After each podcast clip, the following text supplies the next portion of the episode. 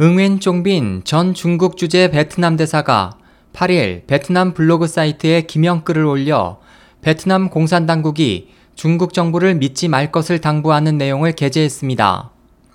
그는 그래서 중국의 츠과자오섬 건설 프로젝트는 섬을 건설해 군사 기지를 건립하는 것으로 베트남이 남사군도 해역 주권을 확보하는 것을 위협하기 때문에 방관해서는 안 된다고 지적했습니다.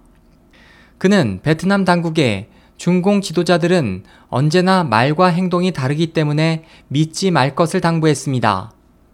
지난 8월 말 응엠 푸종 베트남 공산당 서기의 레홍한 특사가 중국에 방문해 외부에서는 이를 하노이 당국이 베이징과 화해를 시도하는 신호라고 추정했습니다.